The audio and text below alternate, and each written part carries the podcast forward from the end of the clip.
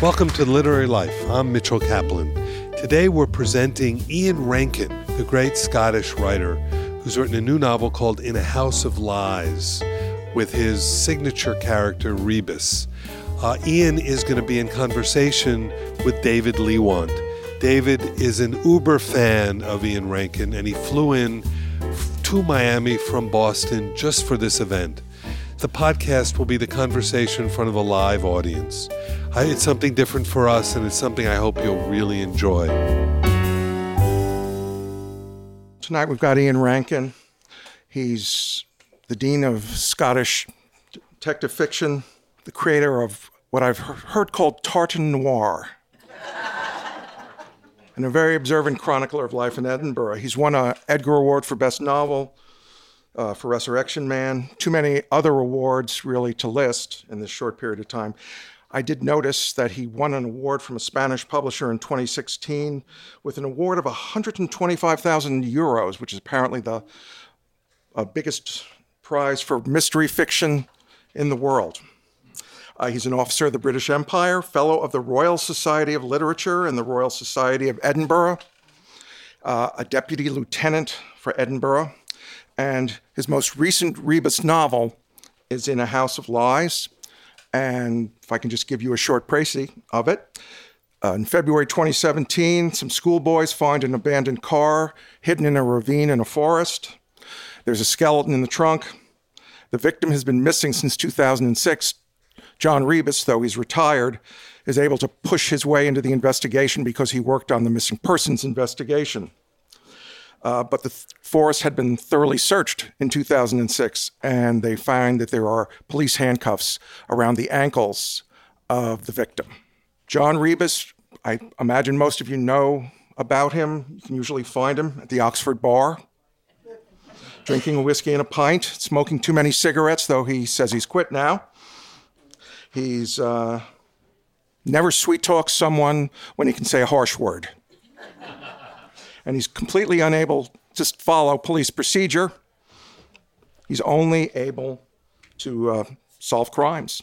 So he, he'll never, he never really went anywhere in the police force. So may I introduce Ian Rankin.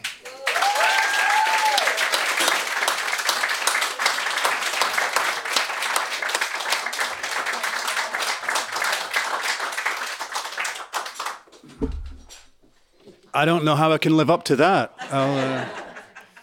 I'll. Do my best. I'm sure you'll do fine.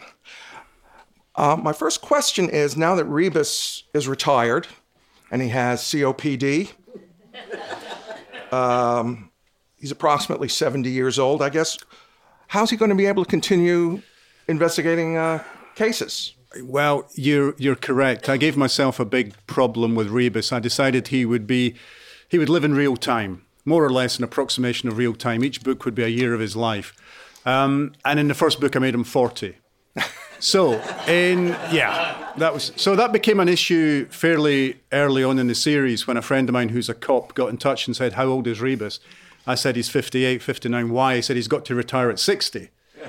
That's the mandatory retirement age for detectives in Scotland. So then at the end of Exit Music, the 17th book, he did retire. I brought him back, saw him working on cold cases um, for the police as a civilian. Then he came back into the police force for a short time. Now he's retired again. After Exit Music, I stopped writing about him for five years. Right. I have chalked those off. So those five years don't exist in Rebus's life. Ah. So he's so 65. he's about 65. He's mid 60s. He's mid 60s. We'll write that down. Yeah. Um, and then a couple of years, a couple of books ago, a couple of years ago, my wife said, "Look, this, Rebus is a far too easy a ride." Health wise. He smokes, he drinks alcohol, he eats fried food, and too much of it, he takes no exercise. Surely his luck has to run out.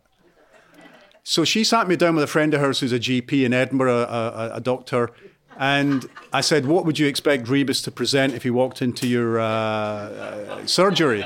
And she then listed some gruesome, gruesome diseases he could have. And we settled on COPD for various reasons. Yes. Number one, it is manageable in inverted commas. If he makes some lifestyle changes, that can be very helpful to him. Number two, it has the word cop in it. Yes. And I just love the fact that he's got a disease that has the word cop in it. Um, but in this book, for example, you know, he sees a flight of stairs, his heart sinks. He doesn't want, if it's more than one flight of stairs, he's not sure he can make it. He actually lives in a tenement in Edinburgh, exactly. that, and he's two stories up, two flights of stairs up. And I phoned up a friend of mine who's got COPD, another writer who lives in England. I said, you know, how's Rebus going to be coping? He said, really, not well. Uh, he said he's going to want to move into a bungalow or a ground floor apartment. So will he finally sell out? I think I think he's going to have to. Okay. I mean, I think if the series is going to remain realistic, he's going to have to. He's now getting more exercise than ever because I gave him a dog. Uh, yes, that was that was a huge mistake. Um, I gave my dog a couple of books ago. It was a book called Even Dogs in the Wild, and I thought maybe I should put a dog in this book. Um, so it's a stray dog, and Rebus takes it home and then tries to lay it off on anybody and everybody, and nobody wants the dog, so he's stuck with it. I came time to write the next book, uh, Rather Be the Devil, and 50, 60 pages in, my wife said, Where's the dog? and uh, I, had, I had completely forgotten that I'd given him a dog in the previous book. So I had to go back and put that. And then in this book, when I gave her the, the latest book, the manuscript to look at, all her marginalia, all the notes in the margin just said, Shouldn't Rebus be feeding the dog now? you know, if he's going to go to that part of town to do some interviews, couldn't he take the dog with him and take it for a walk? I thought you worked the dog in very well. Yeah, but you know, under sufferance, man. I, you know, the reason that the reason that a lot of detectives in fiction have no family life, no nobody who you know they don't need to leave the the case to go and take the kid to hospital or take the kid to the dentist or go to the basketball game or go away on a family vacation. The readers don't want them doing that. The readers want them completely focused on the case. And Rebus has been a loner, no ties for a long time. Suddenly he's got ties. So if I want to take him up to the very far north of Scotland, I have to think, okay, what happens to the dog? Speaking of. Can't kill it. cannot well, kill it. Cannot have, kill animals in fiction the you can kill as many die from other for other uh, reasons. Yeah, no, but. once you know, you can't. No, okay. no, no. Once once is a pet, there's always going to be that pet. And um, Siobhan Clarke, she's also getting up in in age.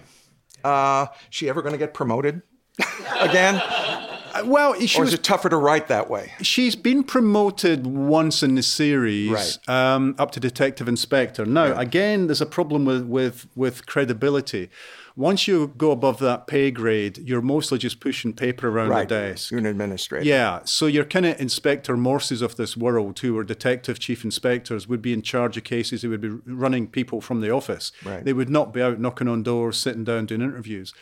And that's why Rebus never rose above detective inspector. Um, I don't know. I mean, I'm having some fun at the moment with Siobhan, who's a DI, and Malcolm Fox, who's also a DI but he's a kind of suck up guy who would easily get promotion.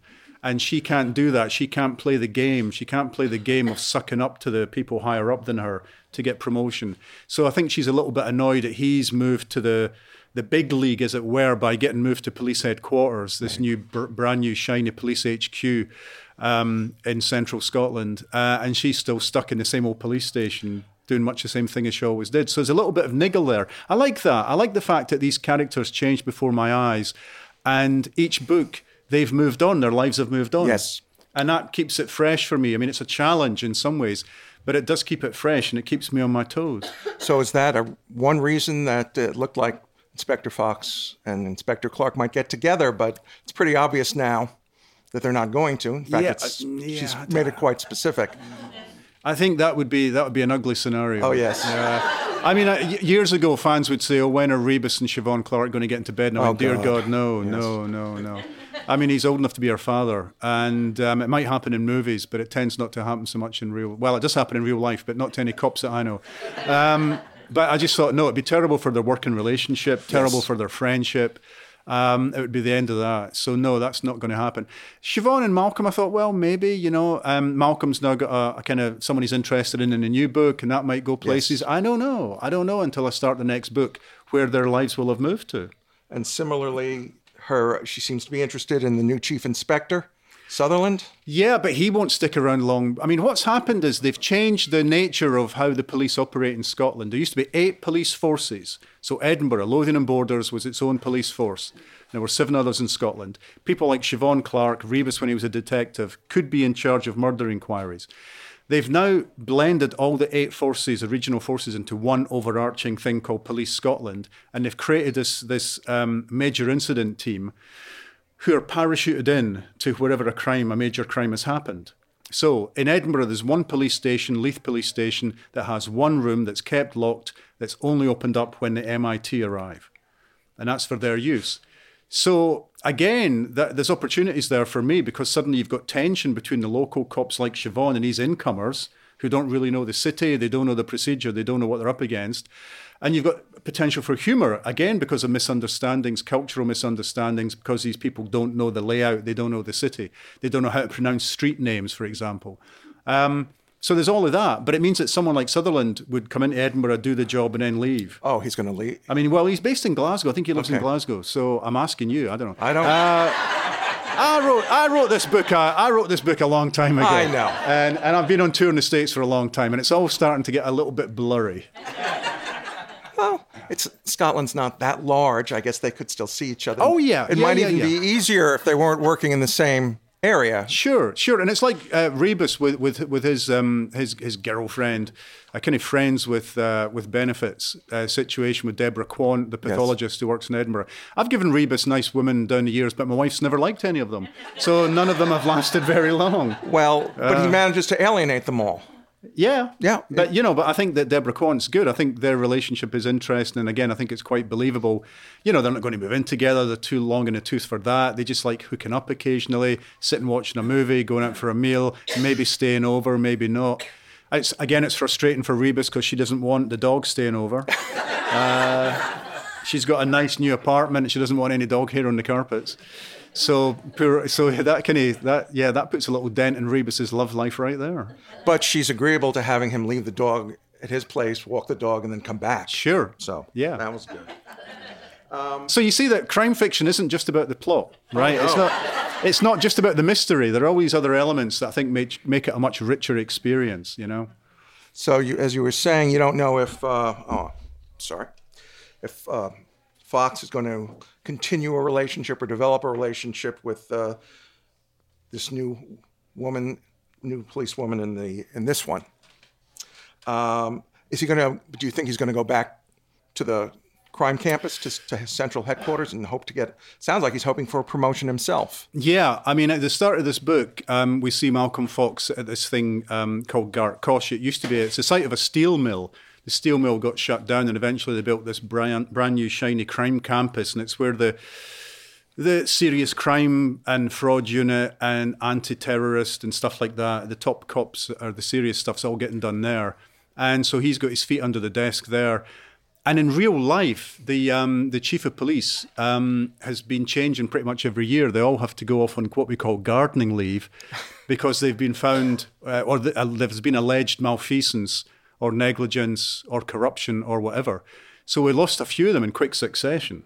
Um, so at the start of this book, there's a kind of jokey reference that if Malcolm sticks around long enough, he might be in charge before long because there's going to be nobody else left. Um, not the present chief of police in Scotland, but the one before. When he took over, he gathered together as many Scottish crime writers as he could for dinner um, to apologise to us that he was making our jobs difficult by changing the way that murders are investigated in Scotland, knowing that we would have to try and explain all this to our readers without boring you to tears with bureaucracy. Um, and it was quite funny. He wasn't just doing it for that. He was doing it because I think he could see that you know that um, the the novelists were taking were taking um, you know Scottish life to the world. So it was in his interest for us to get the facts right um, and to have us on side, as it were. Um, but yeah, we were saying to him, it's a real pain, you know, because someone like Siobhan uh, Clarke isn't going to be never going to be in charge of a murder inquiry unless she gets becomes part of the MIT at some point. And if she did that, she would probably have to leave Edinburgh. So I don't know. I, I really don't know. Between books, I don't think too much about it. yeah, I, don't, I really don't. You know, I mean, this book started life as a clipping in a magazine. There's a news magazine in, in the UK called Private Eye. It's like quite scurrilous, but it's also got good investigative journalism and jokes and stuff and cartoons. And it was a little clipping of a, about a private detective who'd gone missing 30 years ago. No, he hadn't gone missing. 30 years ago in England, in London, he had been investigating alleged links. You're a lawyer, so I need to put in the word alleged. alleged links uh, between senior police officers and organised crime. And he was found hacked to death in a pub car park. Now, Private Eye, the magazine, keep bringing this story up again because nobody was ever satisfactorily prosecuted for it. And I thought, I just thought that's interesting. I've never really dealt with private detectives. There's not much of a culture of private detectives in UK crime fiction. Right. It's like we don't believe him in, in characters the way that an American audience believes in the private eye as a character. Um, and yet, bizarrely, we believe in spinsters and titled gentlemen solving crimes. Go figure, you know. Um, uh, but um, but that just that was what was what started it, and I, and I thought, okay, and I just saw the scene straight away. Some kids are playing in a forest. There's a gully. One of them goes into the gully. There's a car covered up with kind of weeds and stuff and bushes. And in the back of the car, in the trunk, is, is a skeleton of this guy, a private detective who disappeared 10 years before, who was investigating sort of corrupt business people in Edinburgh. So at that point, the book could have been the story of those kids, Yes. you know? Um, at that point, because the body's found, so then it becomes a live murder inquiry, it becomes a story for the MIT and possibly for Siobhan, who's the local um, cop who's, Right. who's seconded to that team. But then I thought, hang on a minute, 10 years ago, this would have been a missing persons case. The police now will be wondering were mistakes made? Uh, Were there, was there a cover up? Why was this body never found? Were the cops back then lazy? So there will also be an investigation of the original inquiry. Oh, Rebus was a cop 10 years ago. It'd be interesting if he was suddenly under suspicion of having been um, not doing his job properly or covering up for other cops who weren't doing their job properly. So it sort of very quickly evolved from being a story about kids finding a body to being a story about Rebus and Siobhan. And then I found a way to bring Malcolm Fox in as well and Cafferty the gangster. I always love it when Always. Cafferty walks into a scene. Yeah. Uh, just now in the UK, there's a Rebus um, play on tour, a drama, stage drama, uh, that I co-wrote with a playwright called Rona Munro. And it's Cafferty, Rebus, and Siobhan Clarke on stage, and it's it is uh, astonishing. The guy playing Cafferty, he's an actor called John Stahl. He was in Game of Thrones until he was killed off, like everybody in Game of Thrones. Uh, but he's he's a brilliantly um, charismatic, charming monster. Uh, when he walked, when I saw it in Edinburgh, my wife saw it with me, and he walked. When he walked, I'd seen it before. I'd seen it. Seen, I saw the opening night in Birmingham, in England. When he walked on stage, my wife gripped my arm because there was that terror. This guy was so menacing when he walked in, and yet charismatic at the same time. Um, uh, so yeah, Cafferty, I love writing about. And the problem I've got is when he and Rebus are on the page together, they suck all the oxygen from the page. There's no the other characters are struggling to get noticed. People like Siobhan Clarke, Malcolm Fox struggle to be noticed when it's just Rebus and Cafferty. Um, but they are brilliant characters to write about.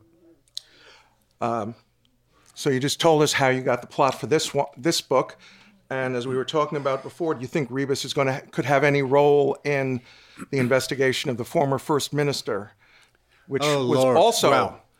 under uh, I don't know how- I conducted, I now don't- he's yeah. indicted for s- sexual assault? I Uh, yeah, I don't, I don't know how much you, you, you know about that. Um, our previous First Minister, Alex Salmond, um, who's he, he took Scotland as close as it's ever got to independence. When when the campaign for independence started, there was about thirty percent support, and he got up to forty five.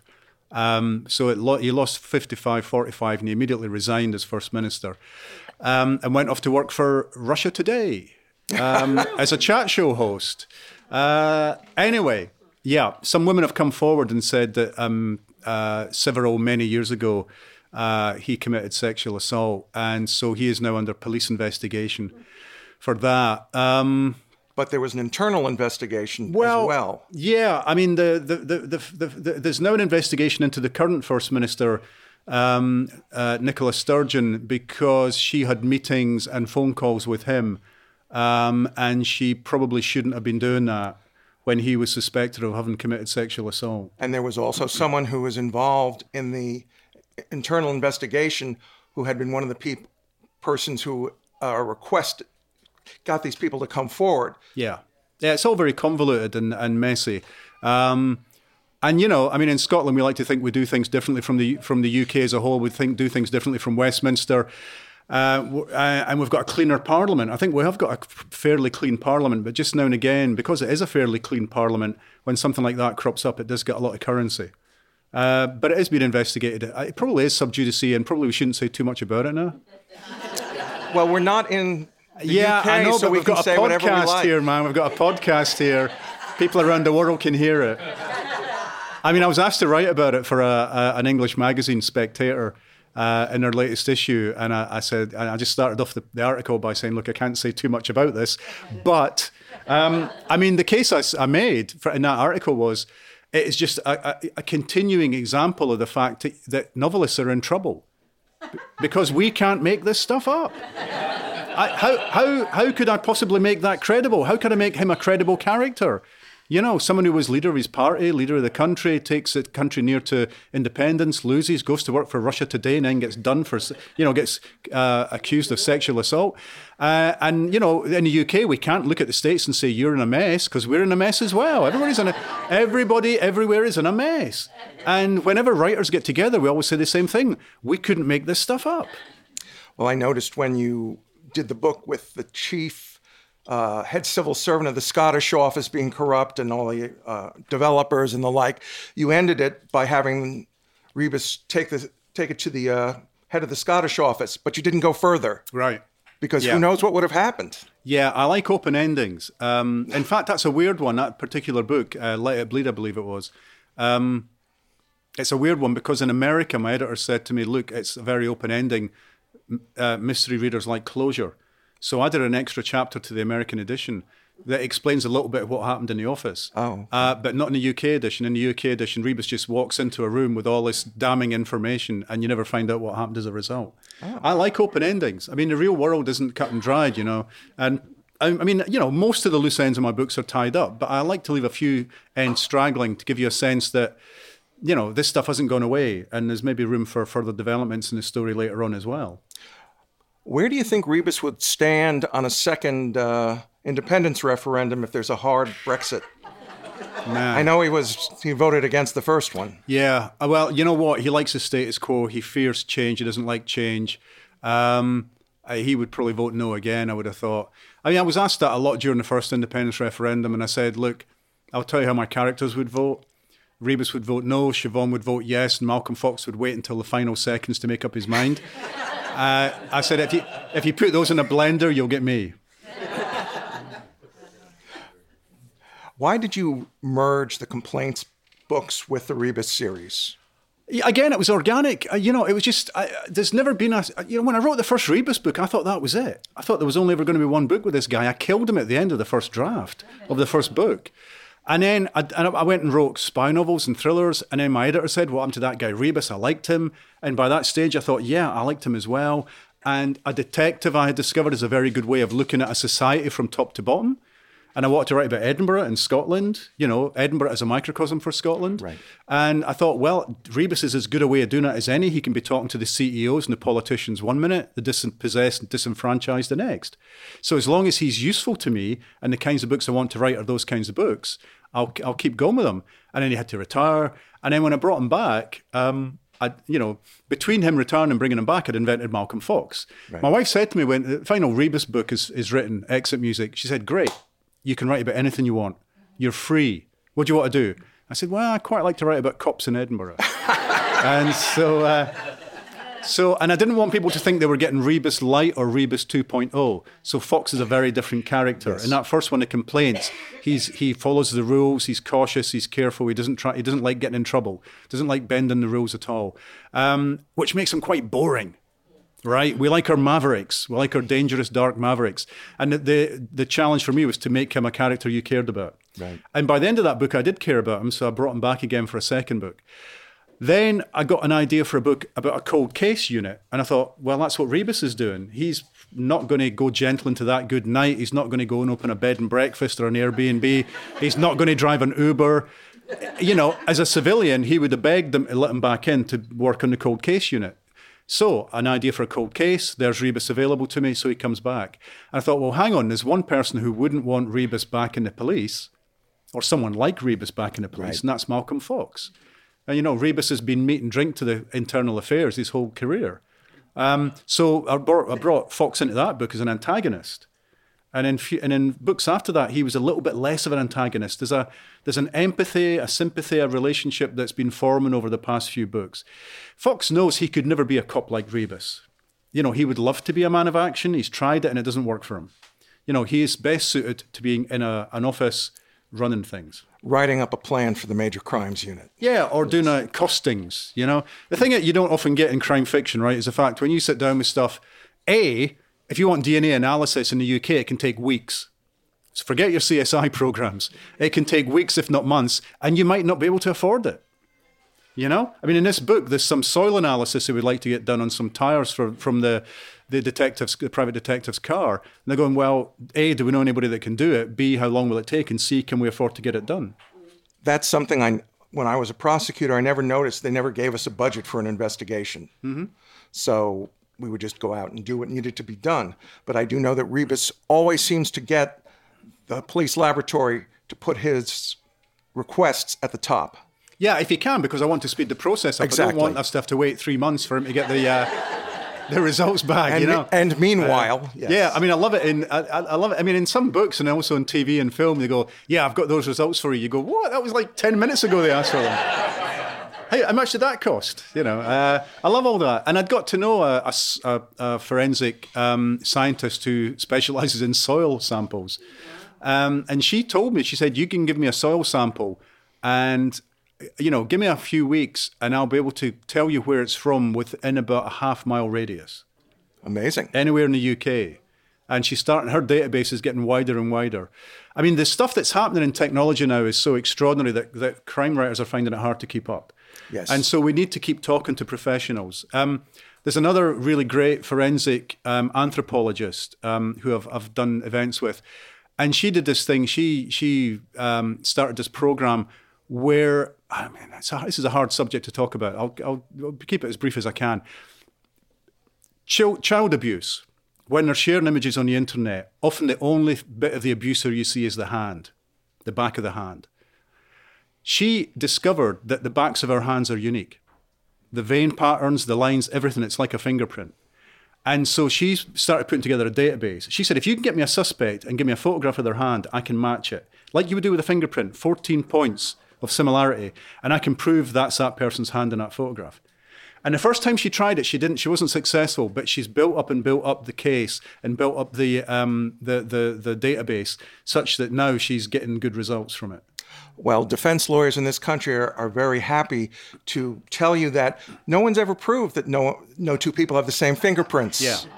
But it's. I mean, I guess it's the weight of you know the weight of all available ev- evidence, and that's Right. part of the story. Because we still haven't found any any two people Yeah. who have them. Yeah. I mean, people say that DNA, you know, DNA is it's not an exact science. Um, but when you get a, a, a jury in the courtroom and you put some science, what seems to be science, in front of them, they go, "Yeah, I believe that." Oh yeah, I believe that. Well, you say there's a, only a one in 250 million chance that this isn't the same person whose DNA was found at the crime scene, and they go, "Oh, Yeah. who knows if that's true?" I mean, it's it's tough. In most most crime novels, it's a you have a you end up with sort of a convoluted plot. You never really want to have the original suspect, the obvious suspect, to be to do it. But in Exit Music, you went all around and you had. I hope I'm not spoiling this for anyone. Ah, I can't. Rem- I can't remember. Yes. I'm going to put my fingers in my ears now because I can't Well, remember. well, you didn't. Yes, Uh, but It- yeah, no, uh, you know what I do? I, yeah, I mean, it's, there are frust- there are things about the, the mystery novel that frustrate me. You know, this having to lead the reader astray Right. frustrates me. There was one book I wrote, um, a question of blood, I think it was, um, where right from the start we know who the killer was and what they did. We just don't know why. right. And I thought that was it. I thought this is a why done it. Um, but when I started writing the book, the book said to me, no, actually, it wasn't him. you know, all the available evidence points to him, but it wasn't him. And I thought, oh, okay, well, who was it then? And I waited for the book to tell me. When I start these novels, I never know. When I started this book, I didn't know who killed the private detective or why. Right. I had no idea. And it was about two thirds of the way through the first draft before I started to put it together. So when I start writing the book, I know as little as the detectives. And the first draft is me being the detective, piecing together how everybody fits, how that person connects to that person, how that incident might be related to it, and where it all might be going. And people say, no, surely you must retrofit a mystery novel. You start with a solution and you work backwards, almost like you've got a crossword grid, you fill it in with the answers, then you think up the clues. But very many of us don't work that way.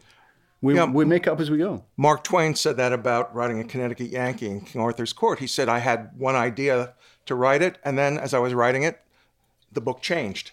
And I love that. I mean, I just love the fact that the book will have a better idea where it wants to go than I do. and usually a much more interesting idea as well. And there, there have been times. There was one time that I, I plotted a book. It wasn't a Rebus novel, and it was a long time ago. But I plotted a book in such detail. I- I was completely satisfied with the synopsis of this book. When I sat down to write it, I found I didn't need to write the book because I knew what I knew. Right. I knew it was going to happen. I knew it was going to happen. So that um, synopsis has now just gone into the National Library of Scotland. Uh, oh, well, I, I'm, d- I'm downsizing. After after 50 odd years of upsizing, I'm downsizing. We're moving into a three bedroom. We're moving into Cafferty's penthouse apartment, bizarrely. Oh. Yeah. is he? Bizarre. He's not going to be there. I hope. Well, who knows? Uh, you might be in the one next door. Um, at the moment, I live in the house that Cafferty lived in until he moved to the penthouse apartment. It's kind of weird.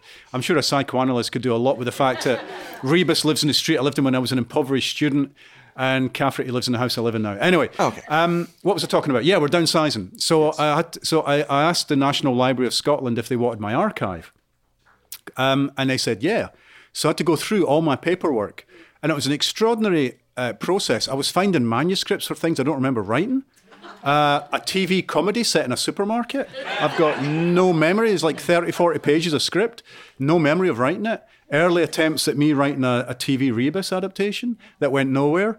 Um, and this book called Sabbath Child, the synopsis, full synopsis for a book called Sabbath Child that I never felt the need to write because the synopsis was too good. Um, but the weird thing um, about all that is that also included in that archive is all my correspondence. And I'm probably the last generation of writers who will have an archive of actual physical correspondence. Right. Not tweets and emails, but physical letters that I used to send to people and people used to send to me. And when I was putting it together, I noticed that almost every writer I used to correspond with is now deceased.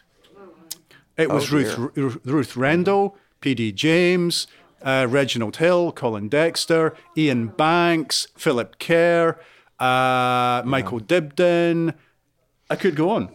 And so there's this correspondence that's gone to the National Library of Scotland, and I just thought, good God, all these, all my friends are dead. Some of your friends. Yeah, I know, but I, I just it was so weird that so many of them have gone, and and I'd forgotten how many letters I used to. I used to live in France.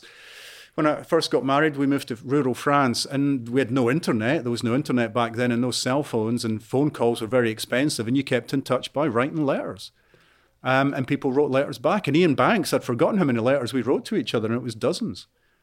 Uh, and and it was it was staggering when I when I realised how how much of correspondence there was there. In fact, because because the author lives in Miami, I'll tell you the story very quickly. One of the letters I'd written from France to say, "Hey, isn't Trainspotting great?" Right, Irvin Welsh lives in Miami.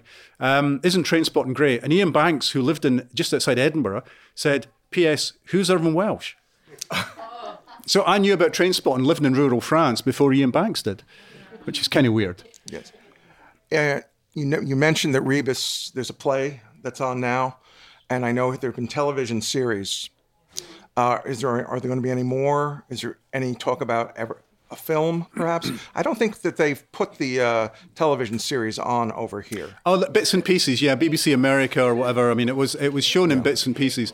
Uh, they had um, they did one se- series with an actor called John Hannah playing Rebus.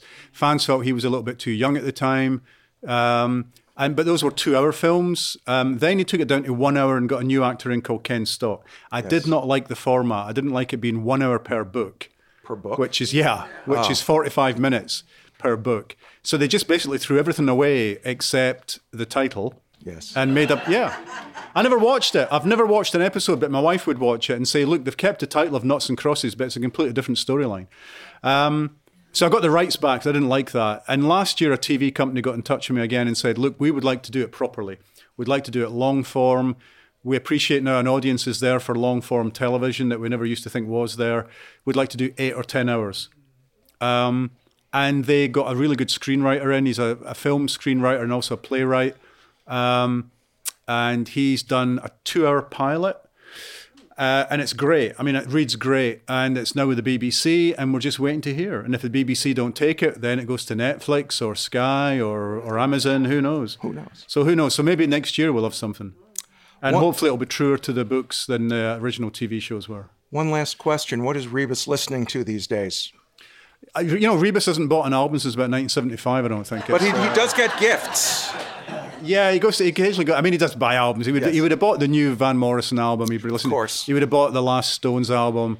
He probably went to see the Stones last summer in Murrayfield Stadium in Edinburgh, balking at the hundred and fifty pound price of a ticket, uh, as did I. And um, and I was so far from the stage, I might as well have stayed at home. Uh, uh, yeah, I mean, he's still listening to the same. He listens to Rory Gallagher. He listens to blues stuff. He, I'll tell you why he does that. There's two reasons why Rebus listens to a lot of music. Number one, I'm a music fan, and like most mystery writers I know, I would rather be a a rock star than an author. But I was no good. I tried it once when I was 18 and I wasn't much good at it. Um, so Rebus listens to a lot of music so that vicariously my music can get into the, you know, get out there. And that's meant that musicians have become fans of the books, and I've got to meet musicians and work with them. And it's been I've got to work with Van Morrison. It's been absolutely fantastic. I've met all the Stones. Um, it's been great, all because of Rebus loving music. Um, but also, I think it delineates character. Here's the thing: if you're new to the Rebus series and you open it up, and here's this guy sitting in his apartment late at night with a glass of malt whiskey, and he's listening to Van Morrison, Leonard Cohen, early Stones, Rory Gall. You start to get a sense of his age his social background. He's not a party animal. He's a bit of a loner. He's solipsistic, maybe. You get all that just from from his musical choices.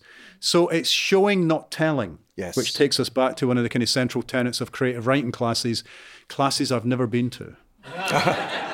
But now you're teaching them, aren't you? No, I did a very short stint teaching. I was visiting professor of creative writing at the University of East Anglia uh, in uh, in England, and the reason I took it up was because that was the first, and it is the most prestigious creative writing course in the UK, and the very first student was Ian McEwan, Ah, uh, and he was the only student the first year, and very shortly after him came Kazuo Ishiguro. oh, So yeah. Good program. Um, but you know, when I sat those students down one on one for a tutorial, I said, "Look, I really can't. I can't teach you how to write. If you have got a passion, and if you get stuff down on paper, I can maybe help you edit or or think about where you go next with it."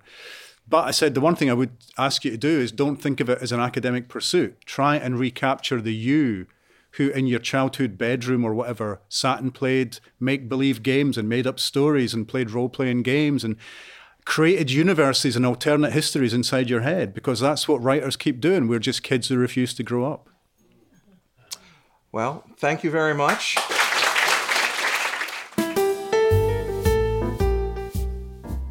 You've just heard Ian Rankin, who discussed his new book in a House of Lies, among many, many other things, with David Leiwant here at Books and Books in front of a live audience. I hope you enjoyed it as much as I did. I hope you'll join us next week for a new episode of The Literary Life.